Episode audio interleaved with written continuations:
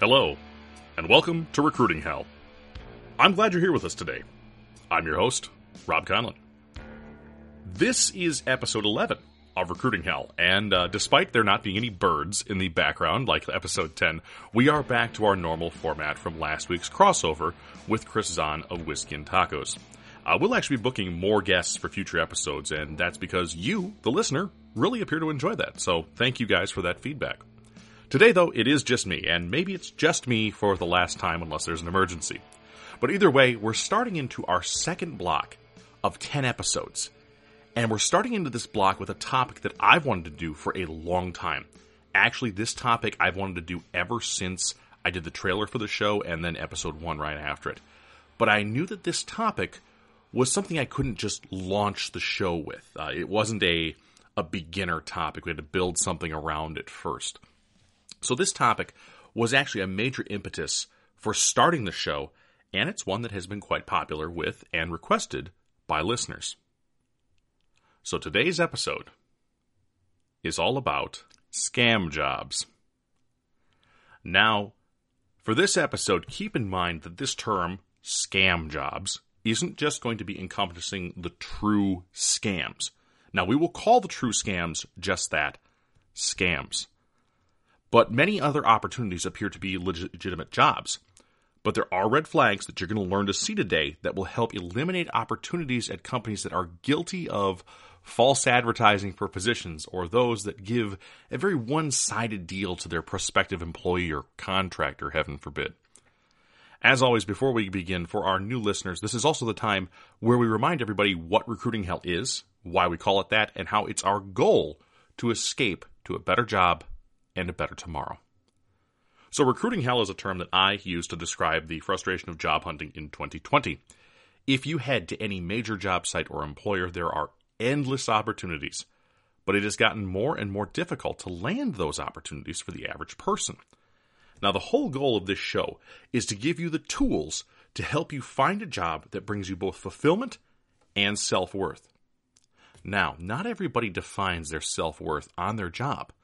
But here in American culture, we place a heavy value on being a contributing member of society. And not hating what you do every day to pay the bills is, of course, a huge benefit to anyone. The whole goal of this show is to help you navigate through recruiting hell by avoiding the scam jobs. Hey, like today's episode, the bad employers, the too much work for too little pay, and the mental stress of being jobless or in a position that you absolutely loathe. We're here to help you keep your chin up after your 200th application this month with no response, your 50th rejection email this week, or a great opportunity deciding to ghost you. So, in a nutshell, this show is about helping people. And if I can help just one other person out there land a new position and get them out of recruiting hell, I'll call it a win. Now that we're ready to go with the mission of the show, let's launch ourselves into Scamland. First up is a type of scam job that is a true blue scam.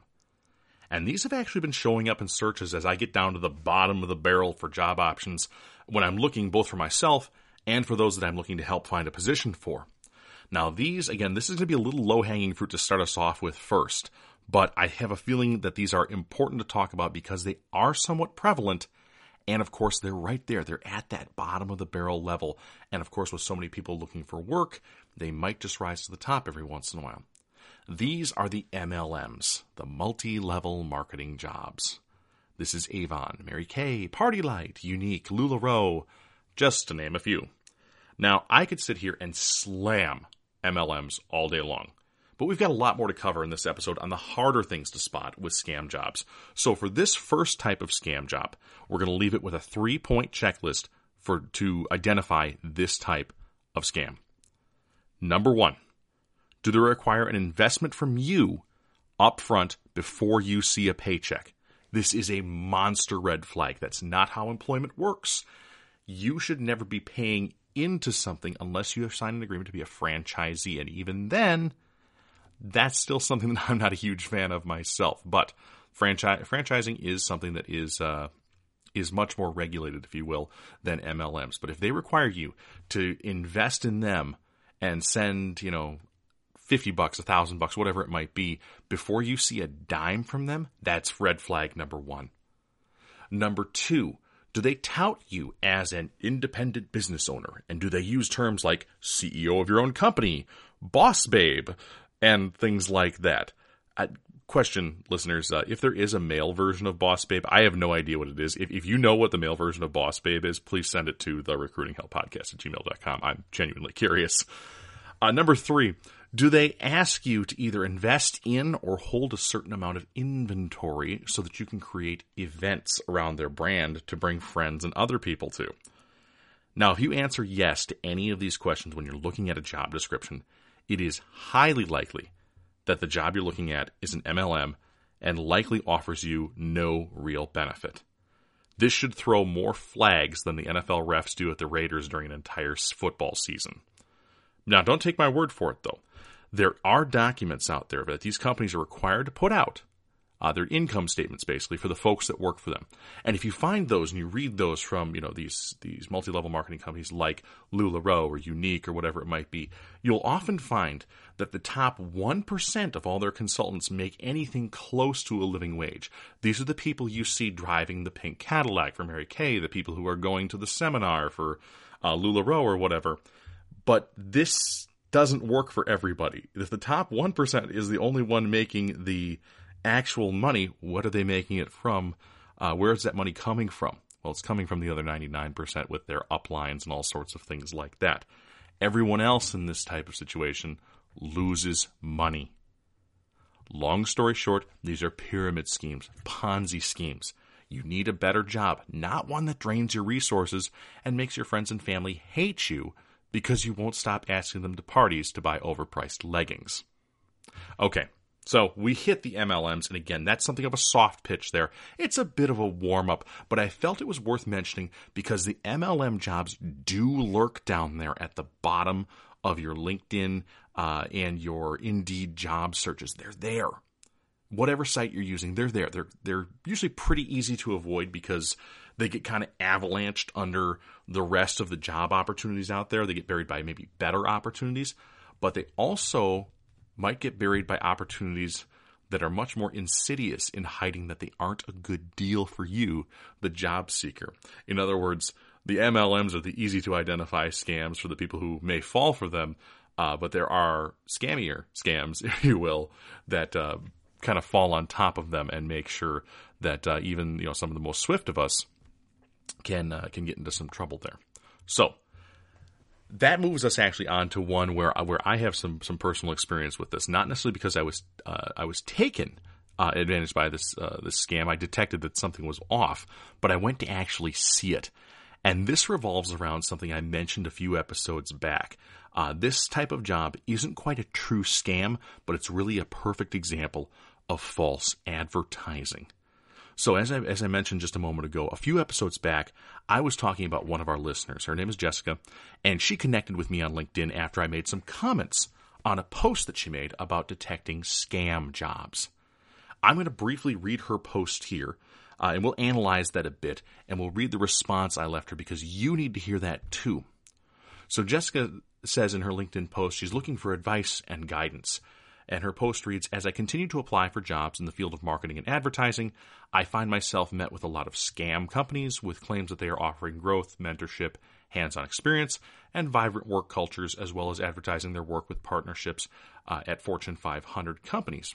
However, at the end of the day, these are just groups that are looking to sell for people to sell their products door to door and claiming that they're in the field of business to business marketing, but in reality, they're just looking for sales representatives.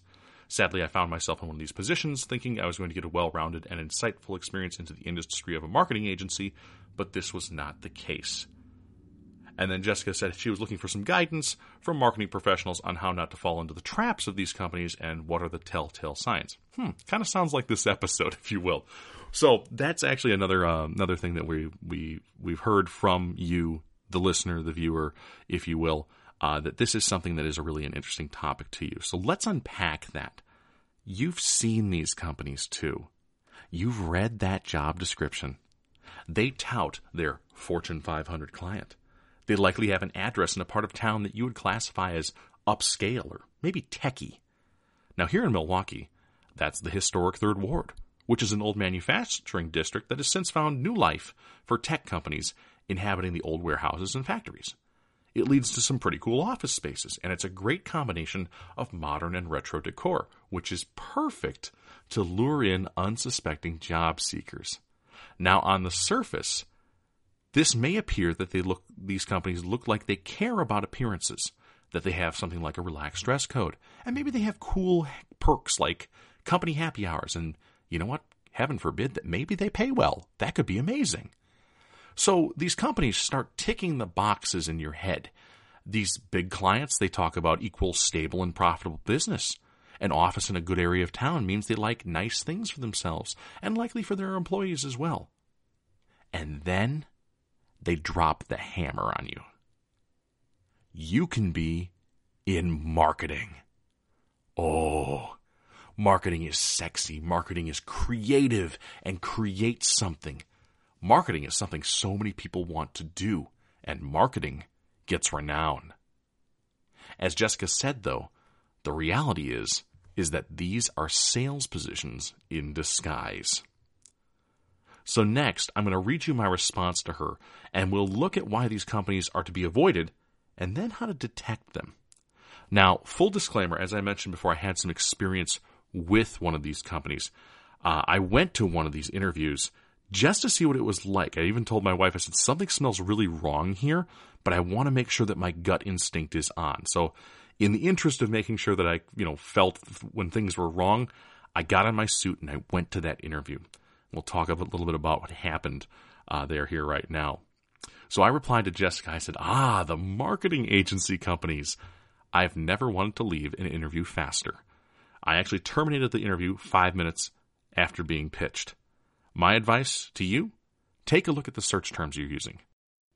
Marketing these days has become an almost meaningless word and has, in many cases, really been used in conjunction with or as a replacement for the word sales, which you've clearly experienced. In my city, there are about five or six of these agencies that are hiring all the time and promising the things you mention. Make a list of these companies. Once you start to recognize their names and taking a look at the job descriptions they offer, you'll eventually develop a nose for the BS that they peddle, which will clue you in to other companies like this. Something you'll want to look for when searching for an agency is their website. Do they have a portfolio of clients and samples of their work that has been done? These companies that masquerade as marketing firms don't have this because they don't actually make ads or art or other marketing type things. Real agencies are proud to show the fantastic portfolio of work that they have on their site.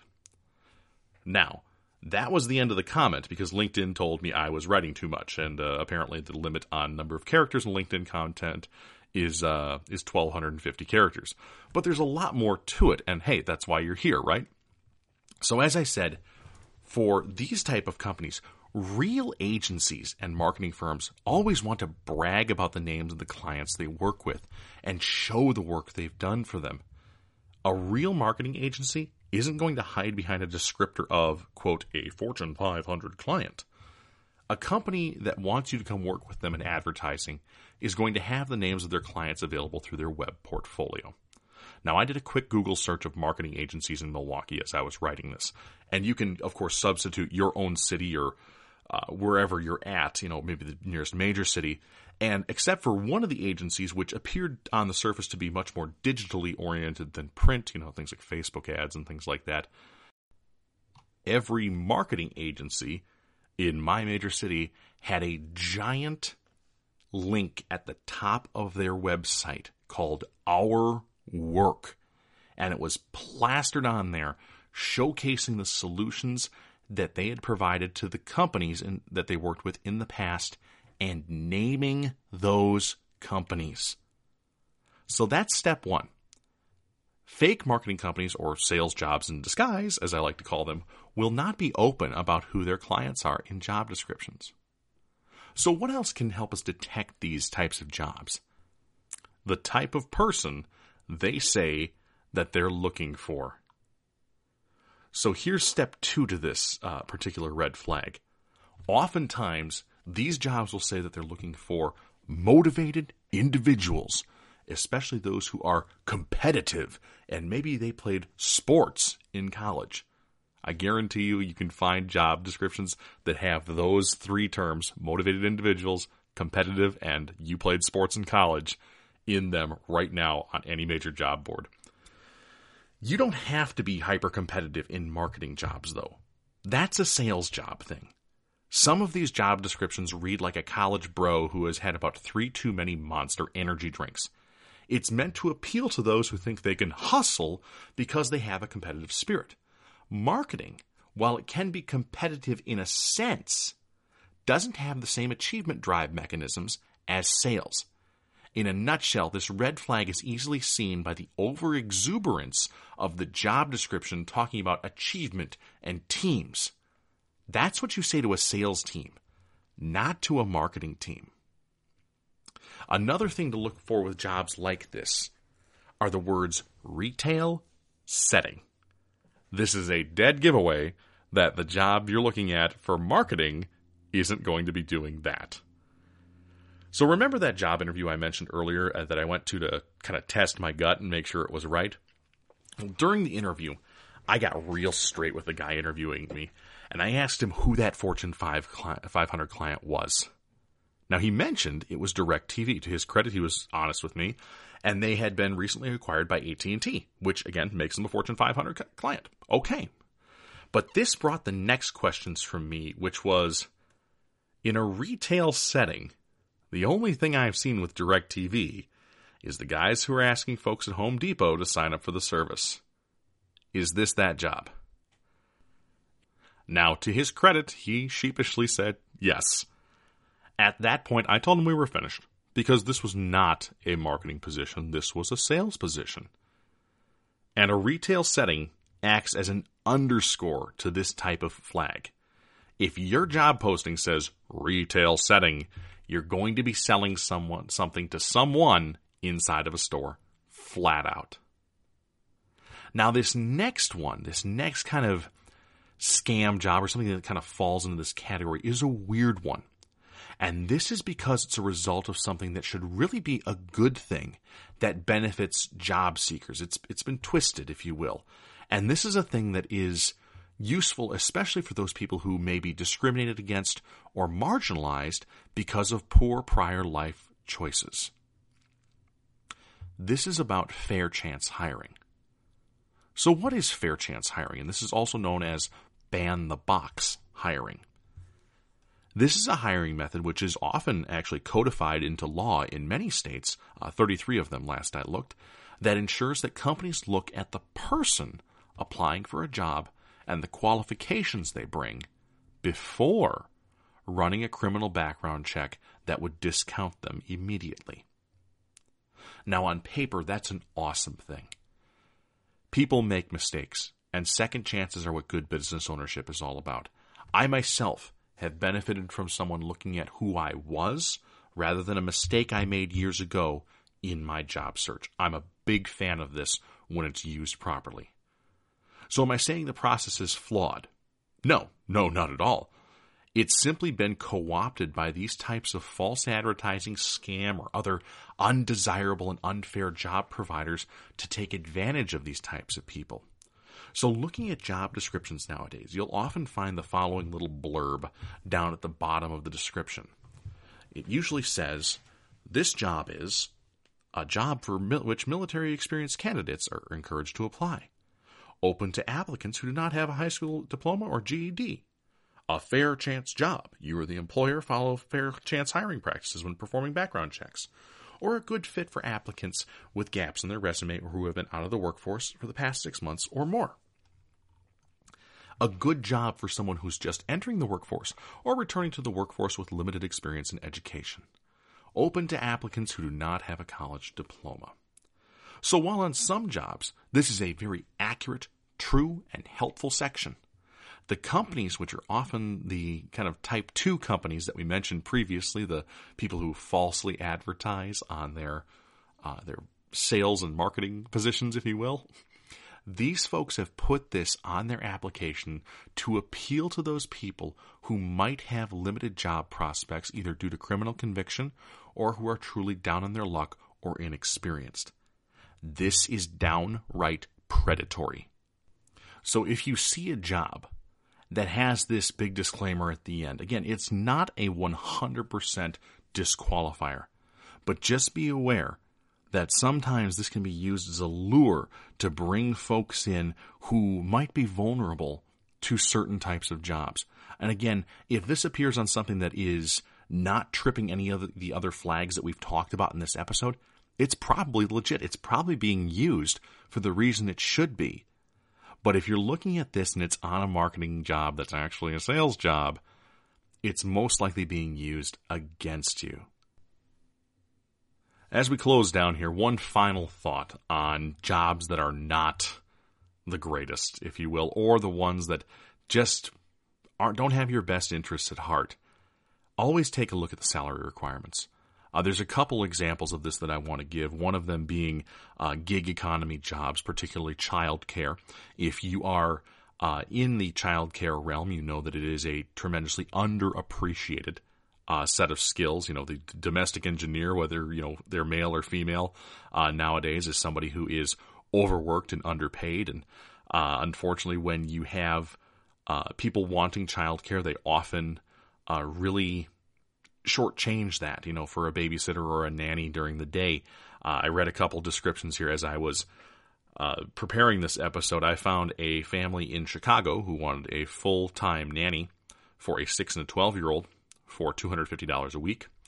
And that comes out to about six bucks an hour to take care of two kids, which is absolutely ridiculous, uh, especially when you placed it against the $30 an hour that another family was offering in the same metro area. Now, again, I understand that uh, there are good neighborhoods and bad neighborhoods, but it is Chicago, Illinois. It's a high standard of living city. You don't live in Chicago without making at least somewhat reasonable uh, money, especially because both of these jobs were located in a affluent Chicago suburb. So be sure to watch out for jobs like that, jobs that underpay you for what you're worth, especially when it comes to something uh, like a gig economy or. Uh, you know, I've seen a couple of these postings. You know, need nanny for five children, fifteen bucks an hour. Like, no, just no. Uh, know your worth, and that's really important when it comes to uh, doing things like childcare or any job for that matter. Salary research is really important for you. Now, the other part of that that ties into salary is I have a, a job description here that there's a uh, St. Louis, Missouri distribution company that's hiring a distributor rep in the state of Wisconsin. And as I look into all of their credentials, things look all right. You know, they offer some commission, they offer uh, some benefits and things like that. But the pay scale, I'm looking at this, it says job type, full time, contract, commission, pay 25,000 to $300,000 per year. That's quite a range. So you have to ask yourself when you come across a job like this, is this going to be a job for you? You might be spellbound, as I was years ago, by those six figure jobs. Man, it would be awesome to make a hundred grand a year. Much less, you know, oh my gosh, 300, triple a hundred grand a year? Heck yeah, sign me up. Don't jump at it so fast, though. There's a reason that $25,000 is on there because I have a feeling, and many companies will, uh, if you press them, admit what their average rep takes home. It's entirely possible that the $25,000 is the base salary that you would be entitled to take home pre commissions. And you might be a great salesperson. You might be somebody who makes the most incredible route of uh, customers for your distributor. But the reality is, is that you're probably somewhere under that $300,000 a year mark. And most likely very much closer to that $25,000 a year mark. And I'm not saying that because I think you suck or because I think you're bad at your job or anything like that. But that $300,000 on there is because there's one dude at this company who is making that. And they can put that on there because that's true. His position is indeed paying $300,000 a year.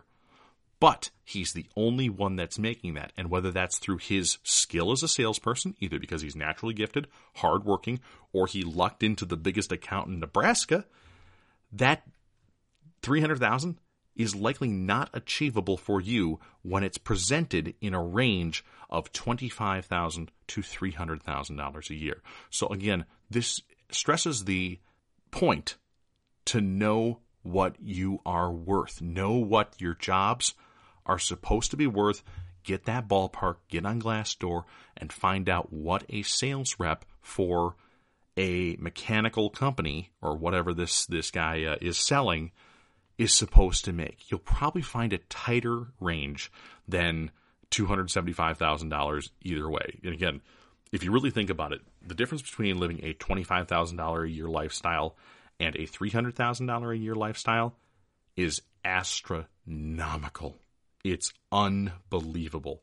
I used to uh, kind of pal around with some of the executives at, uh, at one of my past companies. You know, they'd take me places and things like that. And I made decent money, but there was no way, absolutely no way I could hang with these guys when they went to Vegas and decided to put $3,000 on the craps table.